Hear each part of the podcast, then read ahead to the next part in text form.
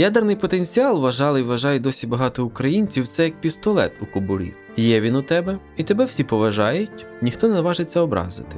Забуваючи при цьому, щоби носити пістолет, треба мати дозвіл, якого Україна не отримала і не могла отримати. А хто носить зброю без дозволу, це все ж таки порушник, і він має нести відповідальність. Авторство цієї метафори належить Анатолію Зленку, першому міністру закордонних справ Незалежної України. Саме йому, як главі МЗС, випала доля нести одні з може найважчих переговорів в історії України загалом переговори про ядерне роззброєння. Більшість обивателів сьогодні з перспективи 30 років незалежності дивляться на перемовини початку 90-х як на втрачений шанс, коли українське керівництво дало неправильну відповідь на запитання бути чи не бути Україні ядерною державою.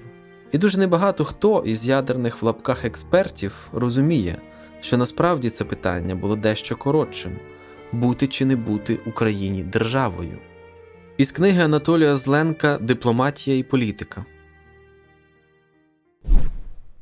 Був лише один спосіб зберегти свій ядерний потенціал укласти з Росією договір про спільну відповідальність за ядерну зброю, розташовану на нашій території. Проте було два вагомих але.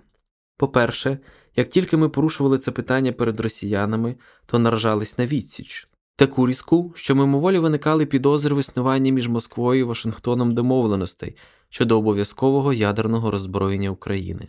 А по-друге, хто міг дати гарантії, що спільна відповідальність за ядерний потенціал не переросте у спільні сили оборони, а через кілька років Росія не домінуватиме у військовому плані над усією нашою територією? Тобто для людей, обізнаних з темою, питання роззброєння по суті і не стояло, шансів зберегти ядерну зброю не було. У своїй книзі Між шляху зазеркалля Володимир Горбулін, колишній глава космічного агентства та творець такого органу, як Рада нацбезпеки та оборони України, згадує. США та Росія однозначно бажали бачити Україну без'ядерною державою і обіцяли надати відповідні міжнародні гарантії. Відмова від такого сценарію, зрозуміло, швидко привела б до міжнародної ізоляції України. Будучи учасником тих подій, Горбулін чітко артикулював іще один аспект, який додавав ваги переговорам про українську ядерну зброю із книги Мій шляху зазеркалля. Однак не лише міжнародно-політичні фактори зумовили прийняття тодішнім українським керівництвом стратегічного рішення про відмову від ядерної зброї. Слід було врахувати також військово-політичні аспекти проблеми. Адже основна ударна міць ядерного потенціалу України 46 твердопаливних міжконтинентальних балістичних ракет СС-24 по 10 боєголовок кожна, мали дальність польоту більше 10 тисяч кілометрів. Це означало, що Євразійський континент не був їхньою ціллю. Чи готові ми були шантажувати, скажімо, Сполучені Штати, державу, яка й досі, як і тоді, є головним донором міжнародної підтримки української державності та незалежності? Отож, про збереження зброї мова не йшла. Однак це не означає, що Україні не було за що боротись. Київ мусив добитися, по-перше, визнання того факту, що, хоч Україна і відмовляється від ядерної зброї, але ця зброя її, вона належить Україні як ядерній державі наступниці СРСР. По-друге, українські дипломати мусили вибити максимально вигідні умови та велику компенсацію за відмову від третього за розміром ядерного арсеналу світу.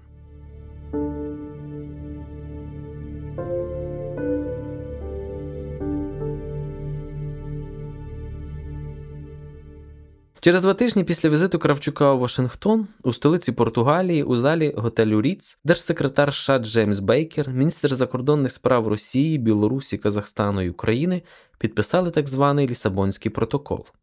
Це доповнення до договору про скорочення стратегічних наступальних озброєнь Старт 1 Власне, саме цей документ дав старт процесу ядерного роззброєння Білорусі, Казахстану та України. Анатолій Зленко у своїй книзі Дипломатія і політика згадував, що церемонія підписання цілком відповідала назві зали Зимовий сад. Не було ні шампанського, ні посмішок, ні оплесків. Панувала мовчанка, а дипломати відмовились від спілкування з пресою. Мабуть, збоку могло скластися враження, що це не дипломати виходять після переговорів, а пацієнти розбігаються після відвідин стоматолога, згадував Зленко. За словами першого президента Леоніда Кравчука, ще до підписання протоколу Сполучені Штати тисли на Україну досить жорстко.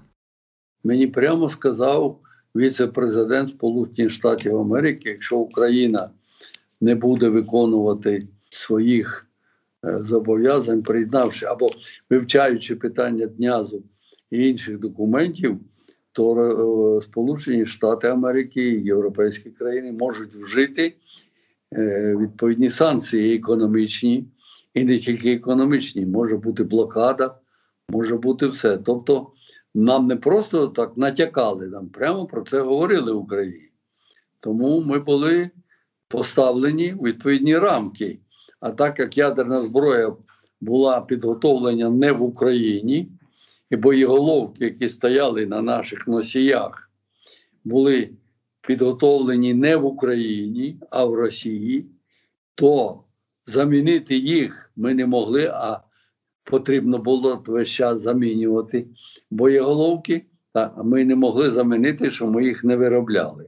Таким чином, ми були поставлені в дуже складну ситуацію і діяли відповідно до цієї ситуації. Анатолій Зленко писав, що підписання Лісабонського протоколу проходило в досить нервових умовах. Для американської дипломатії ядерний потенціал України псував усі розклади на пострадянському просторі, а для України він став вирішальною перешкодою на міжнародній арені. Їхати в Лісабон, писав Зленко, означало їхати на підписання протоколу. Не їхати в Лісабон означало кинути виклик глобальним гравцям і відійти від попередніх обіцянок. Україна у тій ситуації вирішила їхати та битися до останнього за компенсації та гарантії безпеки. Показовим є епізод, коли дипломати відпрацьовували положення проекту протоколу, і Україна порушила питання про справедливе пропорційне виконання зобов'язань СРСР за договором скорочення наступальних операцій його новими учасниками. Згадує Мар'яна Буджерін. І тоді треба віддати належне українській стороні. Українські дипломати стали рогом сказали: ми як рівноправний правонаступник, держава правонаступниця СРСР, ми хочемо бути стороною цього договору, тому що і в інтересах США, і в інтересах. Росії було залишити цей договір в двосторонньому форматі, і тоді би Росія якби уклала якісь імплементаційні угоди з іншими республіками і е, би стягнули цю зброю. А Україна війшла тоді через шляхом підписання так званого Лісабонського протоколу 23 е, травня 92-го року, який визнав, що і Україна, і Білорусь, і Казахстан є рівноправні правонаступні держави, правонаступниці СРСР у відношенні до цього договору. Тобто, як якась така е, статусна річ, це було ну, це важко переоцінити, тому що фактично Україна стала стороною договору про стратегічні наступальні озброєння і віднесла відповідальність е, за цим. Договором і це було велике визнання того, що Україна має право на цю зброю, що ця зброя таки належить Україні, і вона нею розпоряджається. Так, вона хоче стати без'ядерною в кінці кінців, але це ніби як її право, її її відповідальність. Так Зленко згадував, що під час роботи над проектом сторони п'ять разів сідали за стіл переговорів та п'ять разів розходилися ні з чим. А Бейкер, колишній держсекретар США, в якийсь момент почав підвищувати голос та втрачати контроль над собою. Із книги Дипломатія і політика. Коли чергового разу він почав висловлювати своє незадоволення, перемішуючи це з погрозами, я спробував його заспокоїти. Це його чомусь ще більше роздратувало. Він був близький до істерики. Мені здається, що в його очах я перетворився на таке собі втілення світового зла, яке цинічно протистояло божественному воїнству на чолі з ним самим Джеймсом Бекером III. Бейкер перетнув ту межу, яку професійний дипломат не має права переступати, перестав посміхатися. Хай там як, але в якийсь момент за відсутності американської делегації з Ленко і українські дипломати разом з російською стороною змогли погодити компромісні формулювання і врятувати Лісабонський протокол. Проте, як зауважує Мар'яна Буджерін, виник юридичний казус. У цьому договорі йшлося не про роззброєння, а саме про скорочення кількості зброї. Тобто, як трактувати зобов'язання України і Білорусі Казахстану в е, ну, стосовно цього договору? Скорочення пропорційно, так як Росія має скоротити пропорційно, США має скоротити, ну і Україна, а тоді решту за решту озброєнь домовлятися в окремому подальшому форматі. Ем, Це не сподобалось американцям. Так, і вони дуже дуже настоювали на тому, що ніяких там пропорційних скорочень. Ви ви там три неросійські е, ці республіки маєте здати все. І тому е, під час підписання Лісабонського протоколу було також підписано, подано три листи: листи президента Кравчука. Назарбаєва з Казахстану і голови білоруського білоруської Верховної Ради е, Шушкевича Станіслава Шушкевича про те, що в стосунку цього договору зобов'язання е, цих трьох країн трактуються як такі, що означають повне, повне роззброєння.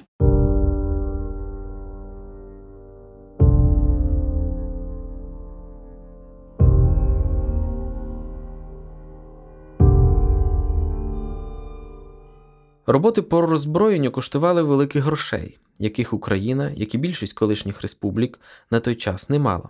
Тож ще 1991 року двоє сенаторів Конгресу США Сен і Річард Лугар запропонували спеціальну програму. На демонтаж ядерних матеріалів з території пострадянського простору щороку виділялося близько 400 мільйонів доларів з бюджету Пентагону. Мотивація проста. Америка хотіла, щоб республіки продовжили роззброюватися попри економічну кризу після розпаду Радянського Союзу. Як згадує Мар'яна Буджерін, сума фінансування для української сторони була скоригована буквально однією короткою та хитрою фразою Леоніда Кравчука. По-моєму, в листопаді 92-го року з делегацією від конгресу приїхали самі оцей Сем Нан Лугер, е, автори цієї програми, спонсори цієї програми. І вони зустрілись з Кравчуком і сказали: ну, ми вам там виділимо е, там якихось там 100 тисяч доларів для початку. А Кравчук вийшов на прес-конференцію якось так і заявив, що це буде 175 тисяч доларів. Він ніби як набив ціну, і це здавалося якісь такі шалені суми. А насправді, як потім виявилося, що що це все буде ну, коштувати набагато більше. І правда є в тому, що також ну, це була початкова ця сума. За програмою Нана Лугера в Україні е, десь е, було витрачено. Ну, біля півмільярда доларів. Тільки це це є програма технічної допомоги. Тобто, це вже що йшло там розборка ракет, літаків і так далі. Утилізація. Отже, у 93-му році держсекретар США Крістофер Уоррен і його український колега Анатолій Зленко підписують у Києві угоду про технічну та фінансову допомогу Україні для знищення ядерної зброї. Американці погодились виділити 175 мільйонів доларів і надати своїх фахівців для демонтажу. Однак, за словами Юрія Костенка, який тоді очолював робочу групу Верховної Ради з підготовки до ратифікації договору про скорочення стратегічних наступальних озброєнь, навіть багаторічна фінансова підтримка з боку США не перекрила всі витрати, понесені Україною. Вартість програми ядерного роззброєння це тільки стратегічна компонента, обійшлася від 4 до 6 мільярдів доларів. Українські фахівці, в тому числі з Міноборони, давали нам цифру в робочу групу 4 мільярди доларів, американські фахівці 6 мільярдів доларів. І це все лягло на бюджет України. Вся сумарна технічна допомога США Україні в ядерному роззброєнні обчислювалося в суму 350-380 е, мільйонів доларів. Це вам е, дуже переконливі такі цифри, які свідчать про те, як е, наше тодішнє керівництво нехтувало українськими національними інтересами. Як згадує Олександр Чалий, колишній перший заступник міністра закордонних справ, навіть після узгодження суми фінансової підтримки українська сторона намагалась відтягнути момент істини. Тоді українські дипломати почали грати на нервах представників Москви та Вашингтона. Єдина країна, яка намагалася під дуже сильним тиском нашого комітету по зовнішнім справам, пана Павличка, братів Горинів та інших фактично якби прощупати можливість, чи можна залишити ядерну зброю, це була Україна. Однак е, і ми почали в нашій дипломатії використовувати такі качелі. Ми умовно, вони були об'єктивні. Тобто ми говоримо про щось з американцями. І ми почали говорити: да, ми там готові виконати там нашу декларацію, все, але ж ця ядерна зброя щось коштує. Чому ми повинні просто так її віддати? Значить, ми повинні отримати компенсацію. Далі, ми повинні отримати гарантії нашої безпеки.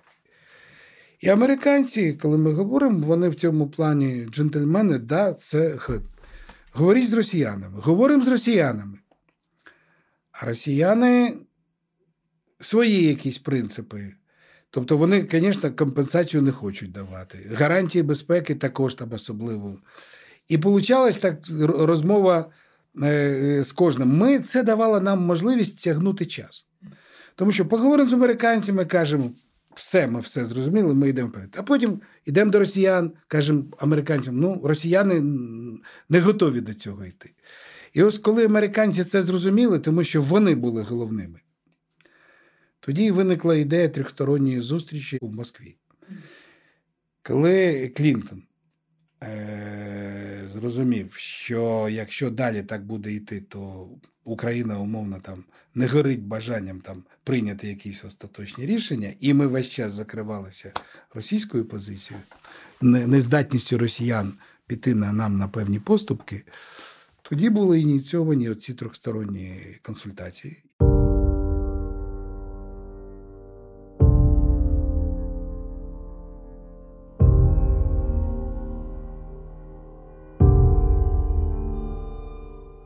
12 січня 1994 року в аеропорту Бориспіль панувала паніка.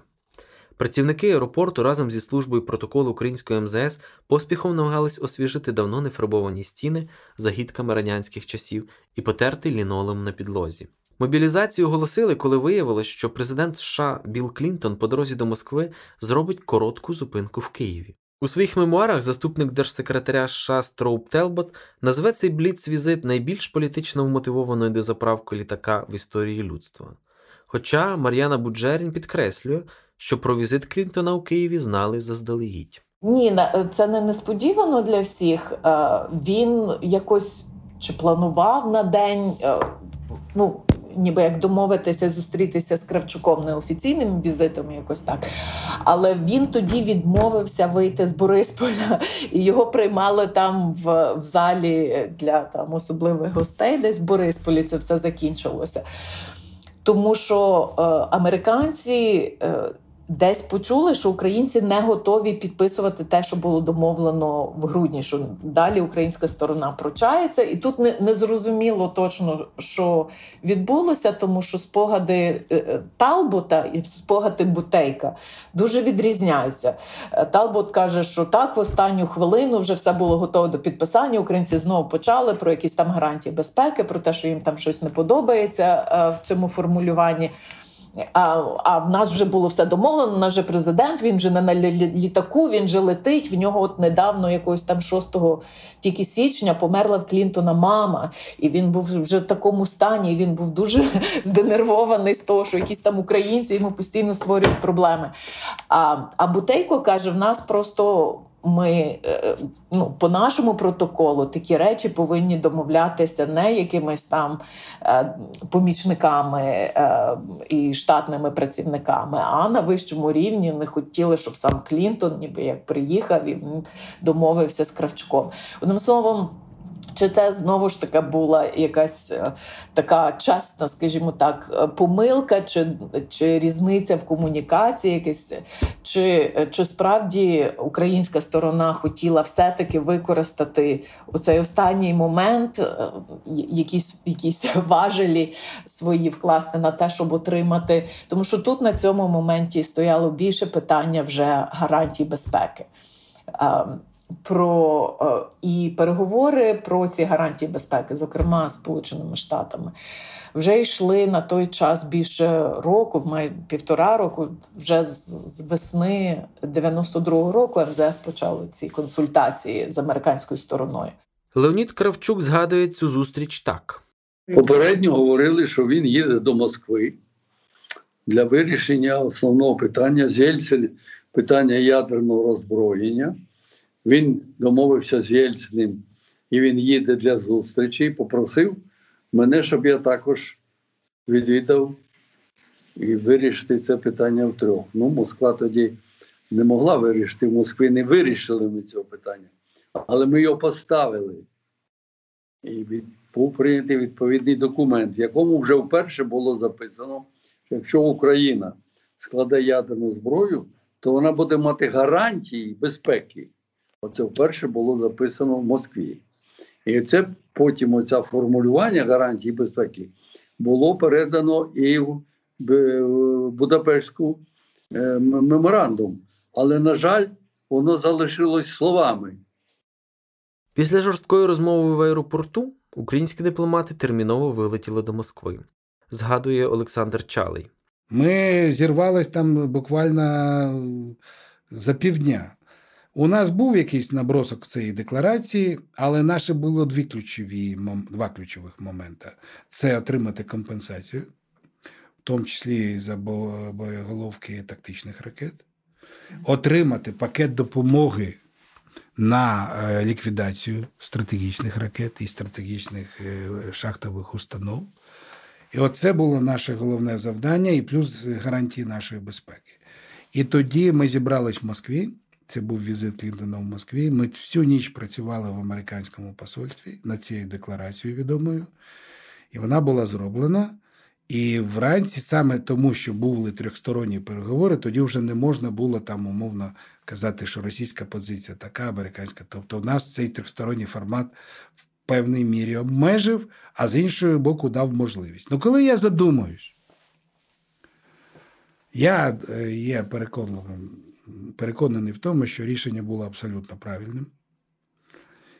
І я переконаний в тому, що е, е, Україна просто до цих пір професійно не може використати той потенціал, який дає їй сам факт, що ми одна із небагатьох країн світу, яка добровільно фактично позбулася ядерної зброї.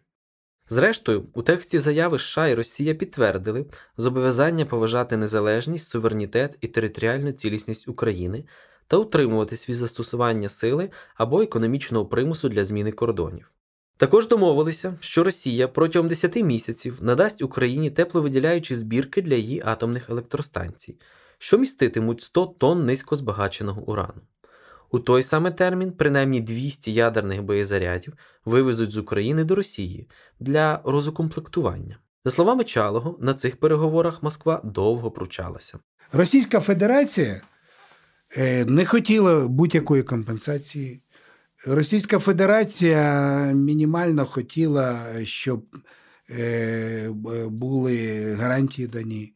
Ми виходили з того, що ця зброя була на території України і вона є нашою власністю. А вони казали, що це той елемент, який не є власністю України, тому що по визначенню вона якби виходить за ці параметри, і перш за все не хотіли давати компенсацію. І в цьому контексті американці нам дуже допомогли, і ця трьохстороння зустріч, тому що. Знаєте, якщо ви хочете вирішити якісь дуже тяжкі питання, їх треба поставити в графік і підлаштувати під певні зустрічі. Якби не ця трьохстороння зустріч, я думаю, ми б е, довго ще б шукали рішення. Своє бачення того, як формувався зміст цієї заяви, виклав Юрій Костенко. Після Масандри Сполучені Штати Америки побачили, що всі їхні пропозиції в Україні опинилася в результаті на російських інтерес в Росії і працювали на російські інтереси. От тоді вони вже дійсно розвернулися від е, України, і тоді народилася так звана трьохстороння угода, яку Клінтон. Е, підписав із е, Єльциним і Кравчуком у Москві 14 січня 1994 року. От.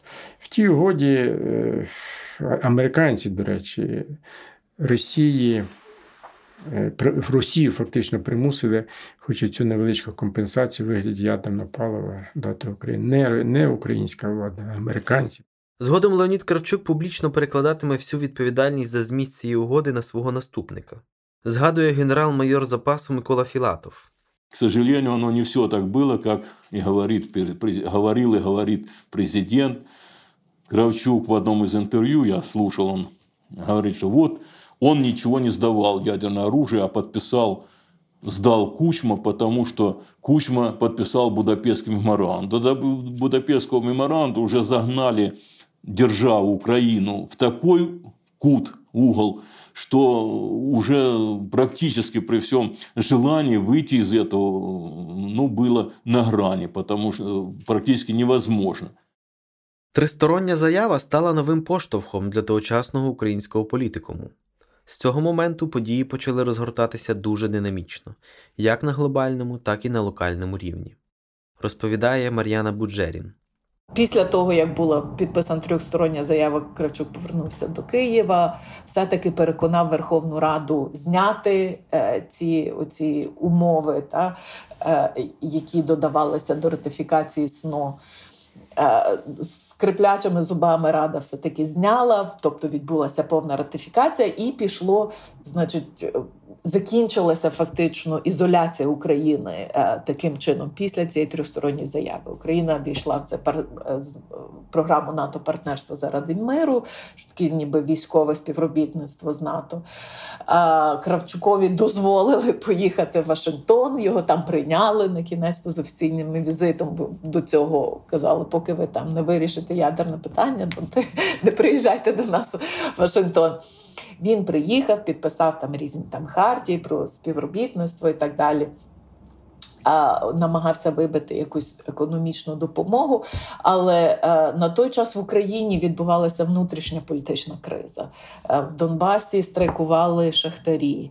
Е, призначено було дострокові вибори ради, які відбулися в березні, тоді 94-го року, і дострокові вибори президента на липень. 94-го року, тобто питання якось завмерло, поки не прийшла нова влада.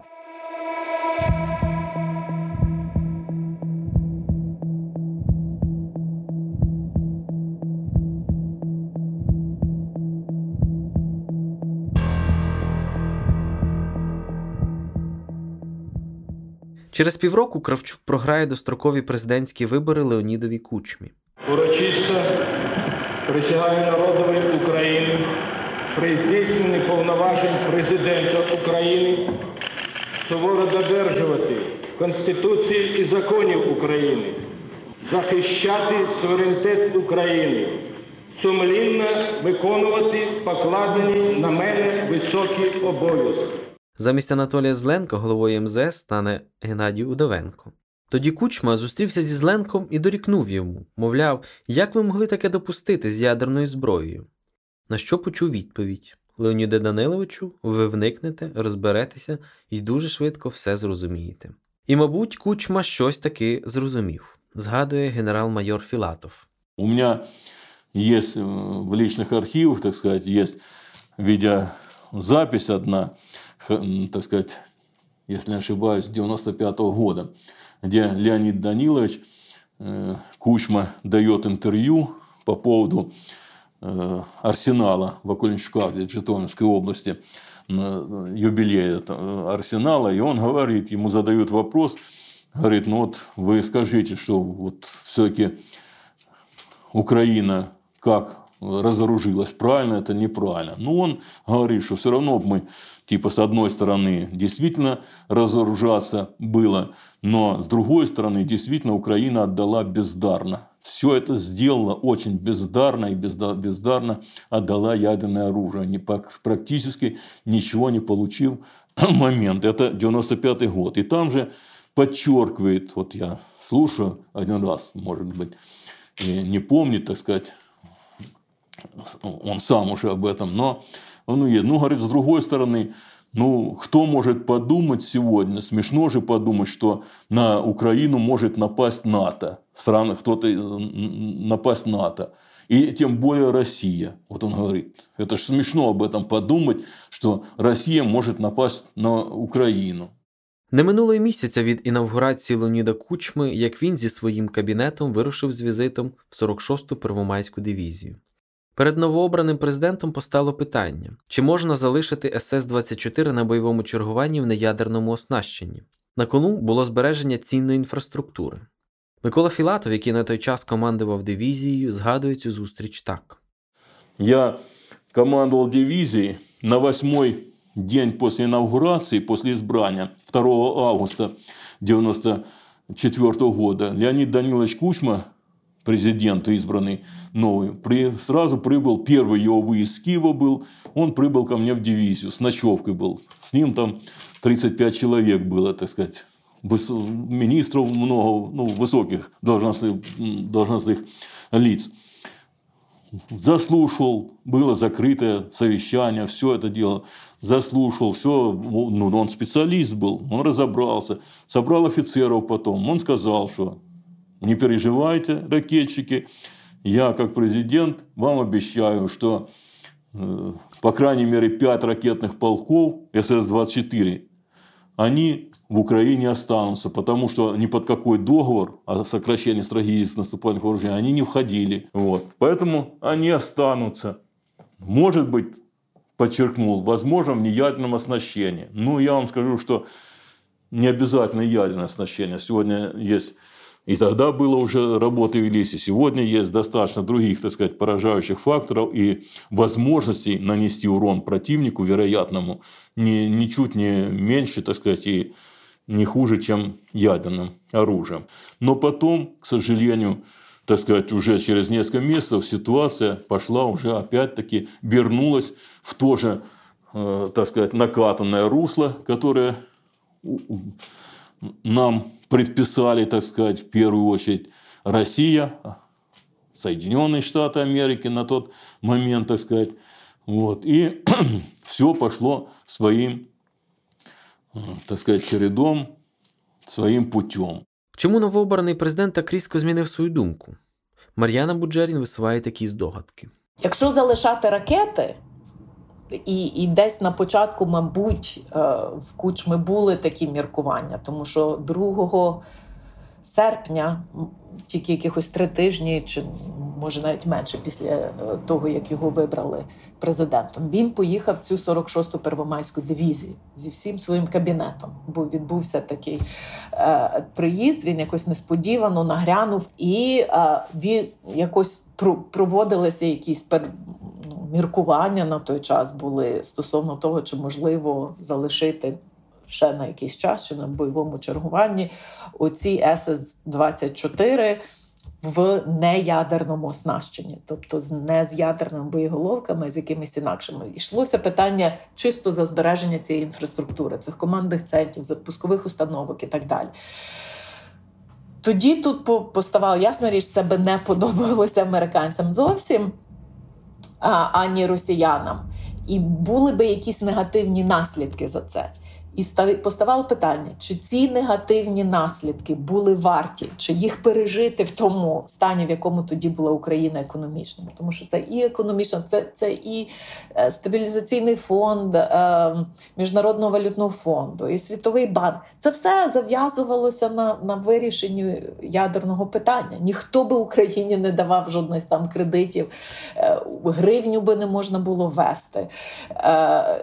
Ну, стабілізувати економіку економіку неможливо було без без, без цих ем, траншів від міжнародних фінансових організацій. Цього би нічого не було. Я думаю, що дуже зразу незадовго після обрання президентом Кучма е, це все розміркував, розклав. Він зрозумів, що економічну допомогу країні треба в першу чергу, тому що тоді взагалі могла вся е, е, вся наша незалежність закінчитися, якщо б Україна Україна тоді не вижила економічно. І е, тоді він. Е, фактично поставив е, ну, Український уряд висунув ще одну умову, що давайте ми підпишемо окремо для того, щоб нам е, переконати Верховну Раду, щоб вона проголосувала за цей дняз до долучення до днязу. Давайте нам ці е, гарантії безпеки. Окремим документом, який би який би йшов разом ну, з обміном цих інструментів ратифікації. І так був задуманий Будапештський меморандум, тобто ця частина безпекова з трьохсторонньої заяви була оформлена в окремий документ. Переконувати депутатів кучмі було дуже важко. Як згадував Володимир Горбулін, перший секретар Ради нацбезпеки і оборони, він у середині 90-х понад 30 годин простояв перед різними комісіями Верховної Ради, пояснюючи депутатам ситуацію і переконуючи їх у необхідності роззброєння. Із книги Мій шлях у Задзеркалля. Чергово запам'яталася пікантна ситуація. Я стою перед черговою комісією, і хтось з депутатів-популістів шаленіє, заперечуючи мої доводи і вимагаючи зберегти ядерний арсенал. І тоді Леонід Кучма, який сидів у залі, звертається до цього депутата. За дослівність не ручусь, але загальний посил був такий: Ну добре, давайте ми одну з цих ракет розмістимо у дворі вашої хати, і при цьому не будемо її обслуговувати, тому що у нас немає ані ресурсів, ані спеціалістів для підтримки таких озброєнь у належному технічному стані. Вам від цього буде спокійніше? Ви будете відчувати себе в безпеці?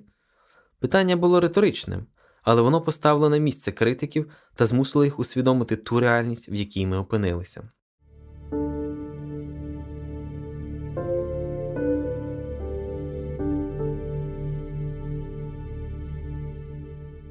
16 листопада Верховна Рада нарешті прийняла закон про приєднання до договору про нерозповсюдження ядерної зброї. Щоправда, із застереженням. Він набуває чинності тільки після надання Україні гарантій безпеки, оформлених у вигляді міжнародного правового документа. Саме цим документом мав стати Будапештський меморандум. 4 грудня перша група українських дипломатів прилетіла з Києва до Будапешту і почала переговори щодо відповідного меморандуму.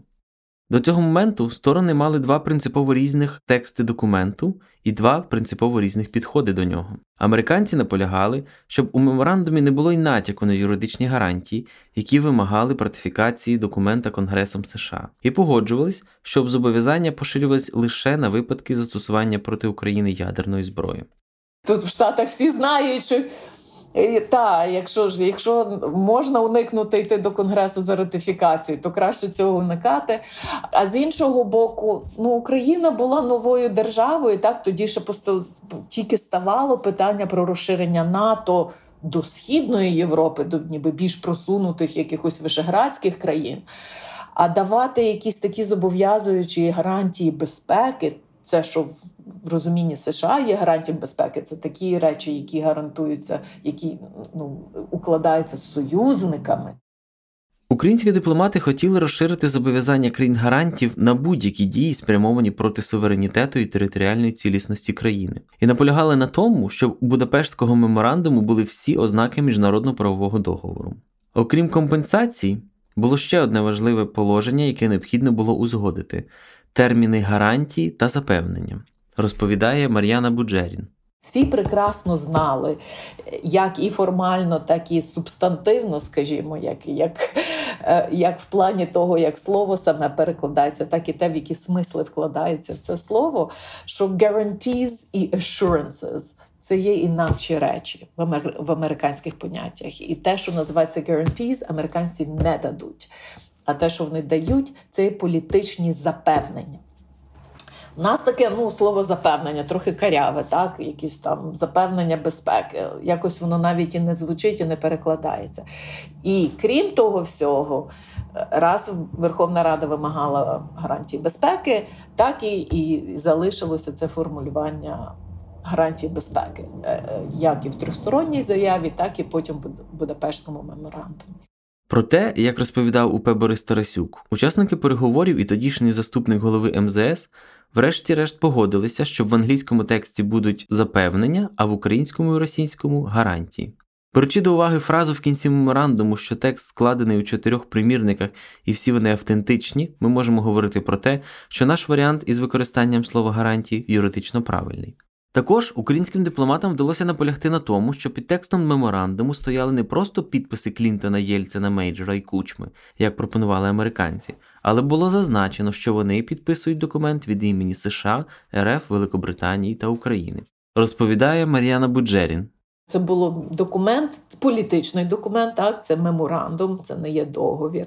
А, але це було підписано на найвищому рівні. Тоді американці казали українським е, дипломатам і лідерам, що США дуже серйозно сприймають свої політичні зобов'язання. так? Що це не просто там вони відкуповуються, а це справді е, США погодилися е, в цьому документі з тим, що Україна входитиме в сферу стратегічних інтересів США.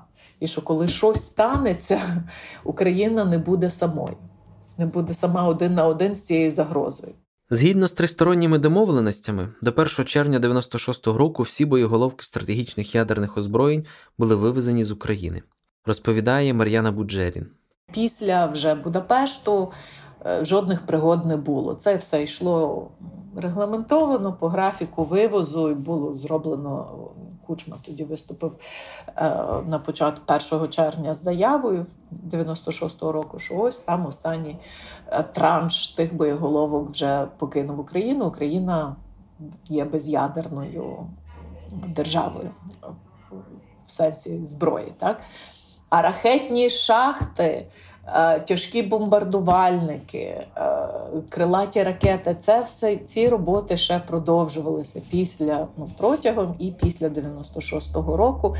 Е, за в основному за гроші цієї програми Нана Лугера. Причому, за словами Миколи Філатова, роботи ці проводилися дуже незграбно. У процесі роззброєння знищувалась унікальна інфраструктура, а цінні матеріали розпродавалися за копійки. Самое бездарное, что было сделано, почему я, допустим, ушел потом с 43-й ракетной армии, это бездарно уничтожалась вся инфраструктура. Уникальная инфра- инфраструктура стратегических ядерных сил той группировки, которая была в Украине. Это прежде всего и система управления были. Тысячи километров подземного кабеля были проложены, энергоснабжение, до пусковых установок, до командных пунктов и так далее. Все было э, лучшим надежным кабелем, так сказать, все проложено, все в земле было. Кабели связи были э, проложены, тоже имели, были объекты, инфраструктура на командных пунктах, э, артезианские скважины на каждом командном пункте, две или три скважины, как правило, понимаете, глубокие. Были на каждом командном пункте э, пункты э, обеспечения горюче-смазочными материалами, то есть запасы, создания, дизель, энергоблоки с мощнейшими дизелями там, и другое все. Это все можно и нужно было оставлять для того, чтобы развивалось народное хозяйство Украины. Были даже офицеры-прапорщики, которые сотнями увольнялись, оказались ненужными на тот момент, к сожалению, в своей державе. Многие хотели э, стать, изменить, уволиться, изменить рост своей деятельности, создать какие-то предприятия, фермерские хозяйства, другие какие-то предприятия, использовать эту технику, использовать эти вот объекты уникальные, которые были, так сказать, эти здания, сооружения, сотни все это было, понимаете? Дороги были бетонные, бетонированные дороги и так далее. Все готовы были использовать. Но, к сожалению, это практически ничего не рассматривалось. Ну как, рассматривалось, даже комиссия была создана кабинетом министров, вроде бы изучали, пришли к висновку, що вроде бы это нецелесообразно.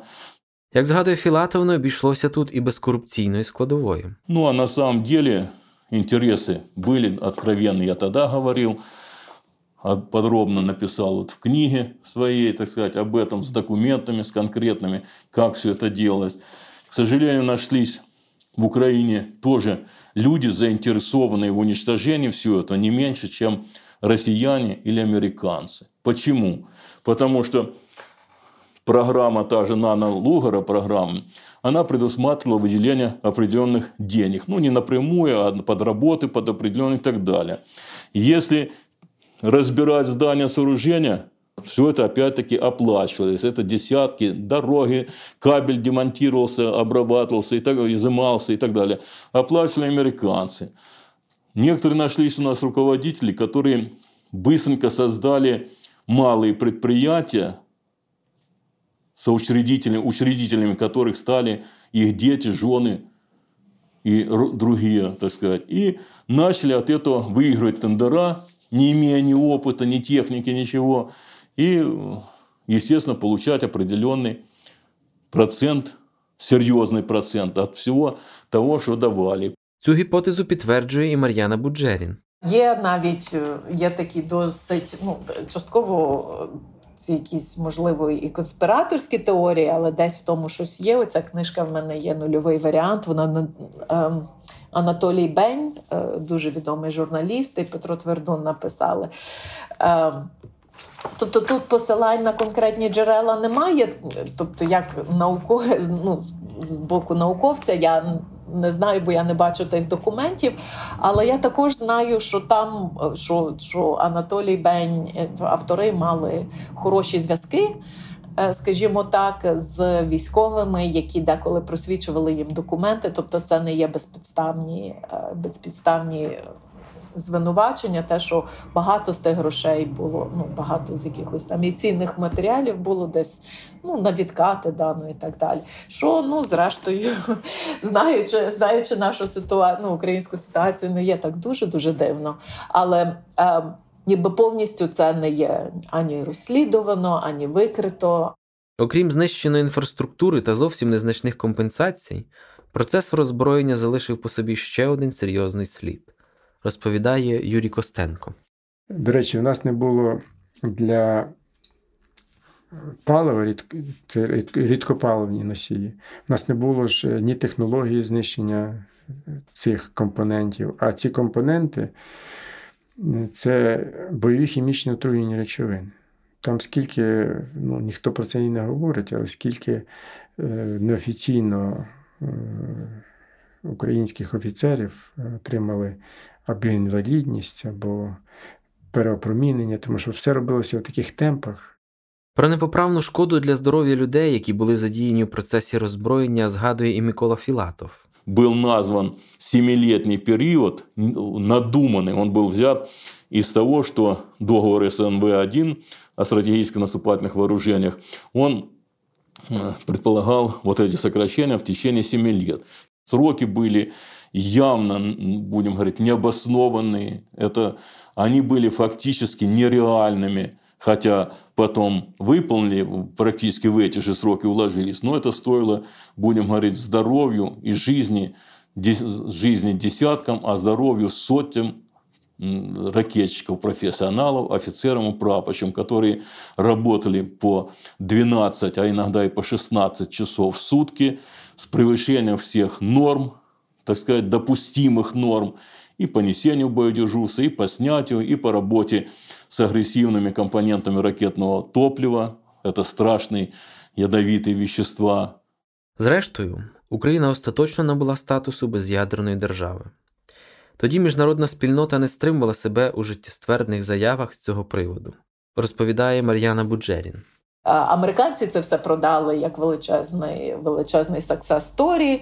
Тобто, так, от дивіться, технічна допомога прийшла, це все порізали, розібрали, і вже, значить, величезна потенційна хвиля е, розповсюдження ядерної зброї була ну, була упереджена, е, і ну, це до сих пір е, ця програма Нано Лугера, вона така дуже відома, і як приклад е, такої кооперативного зниження ризиків і і загроз ядерних. Стосовно уроків Будапешта, більшість експертів сходяться на двох висновках.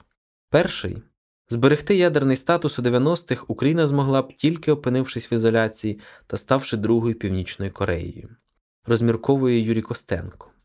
Щодо поновлення ядерного статусу, я завжди відповідаю дуже коротко і дуже чітко. Е, Україна підписала договір про нерозповсюдження ядерної зброї як без'ядерна країна. І тому всі розмови про е, набуття Україною ядерного статусу будуть наражатися на міжнародні санкції. І це, як ви розумієте, означатиме катастрофу для української держави.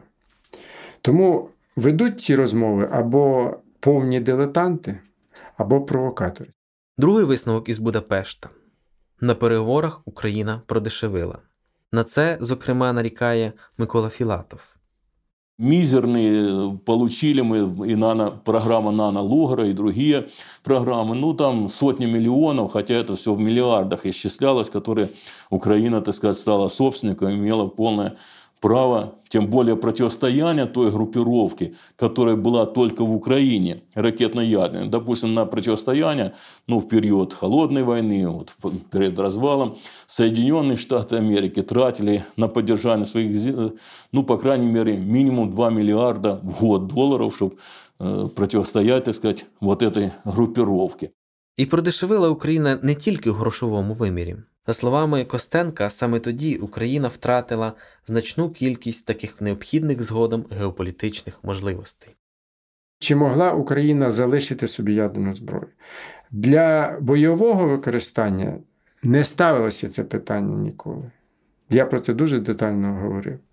А от для використання у якості економічного, військово-технічного співробітництва, я маю на увазі заміни ядерної зброї на е, членство в НАТО, е, у якості е, певної гарантії, що поки Україна не стане членом НАТО, то збереження на нашій території під міжнародним контролем ядерних боєголовок, які потім можуть от, е, перероблятися на ядерне паливо, це і був той процес, який який давав Україні найбільше е, вигоди. Це і вигода економічна, і політична, і військова, і, і, і, і.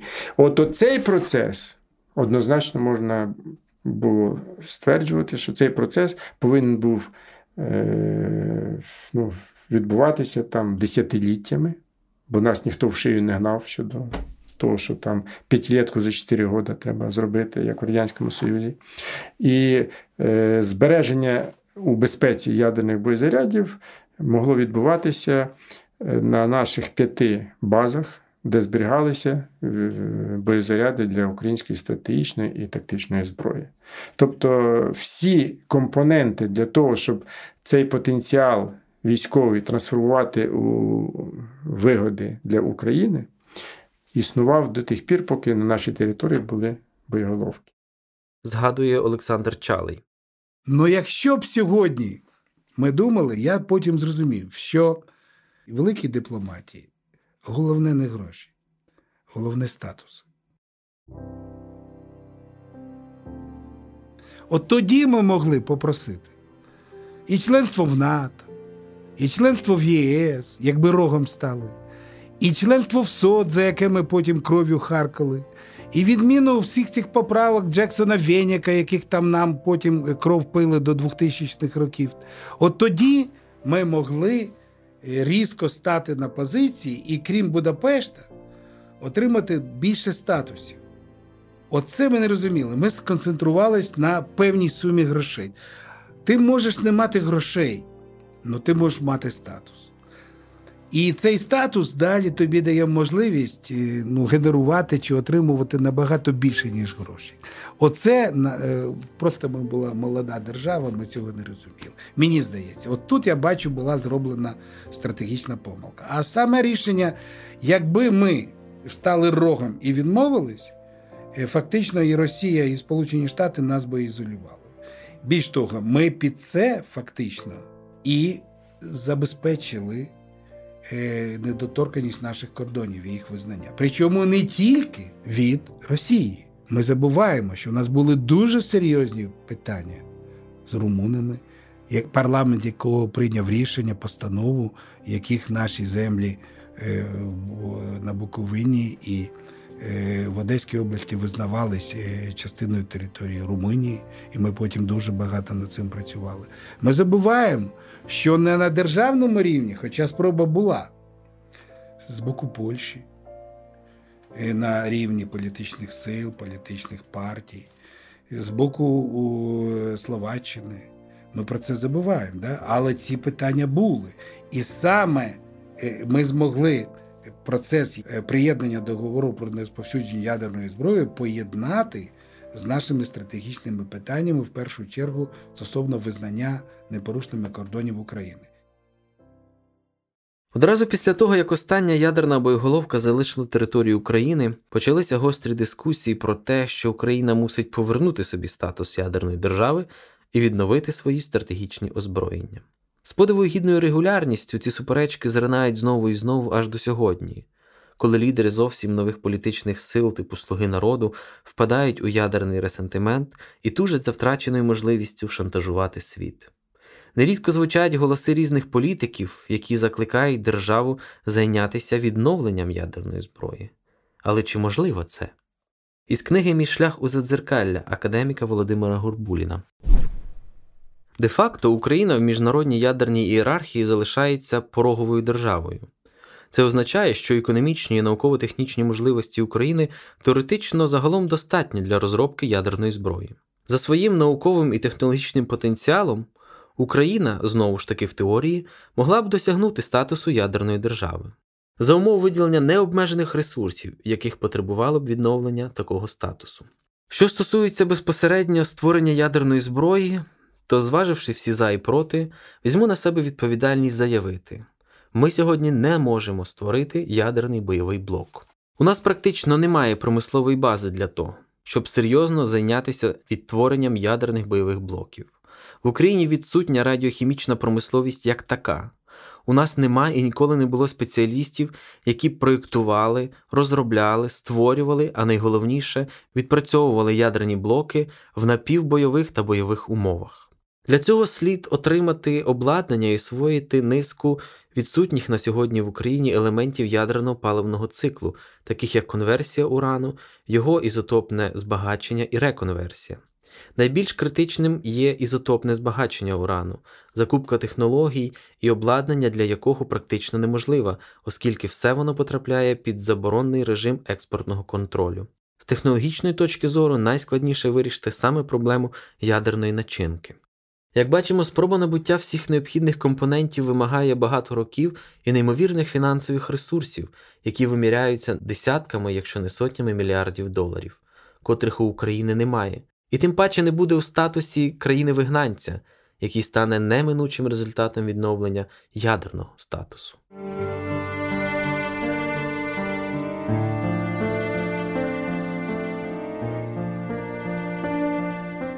Це була друга частина епізоду Українські 90-ті про ядерне роззброєння України. Над подкастом працювали журналісти УП Федір Попадюк, Михайло Крігель, Роман Романюк, а також Анна Хівренко, звукорежисер Євген Клімук. Подкаст Українські 90-ті доступний на сайті Української правди та у всіх подкаст-платформах. Якщо вам сподобався цей епізод, ви можете поставити оцінку, залишити відгук та поділитись цим подкастом із своїми друзями або у соцмережах.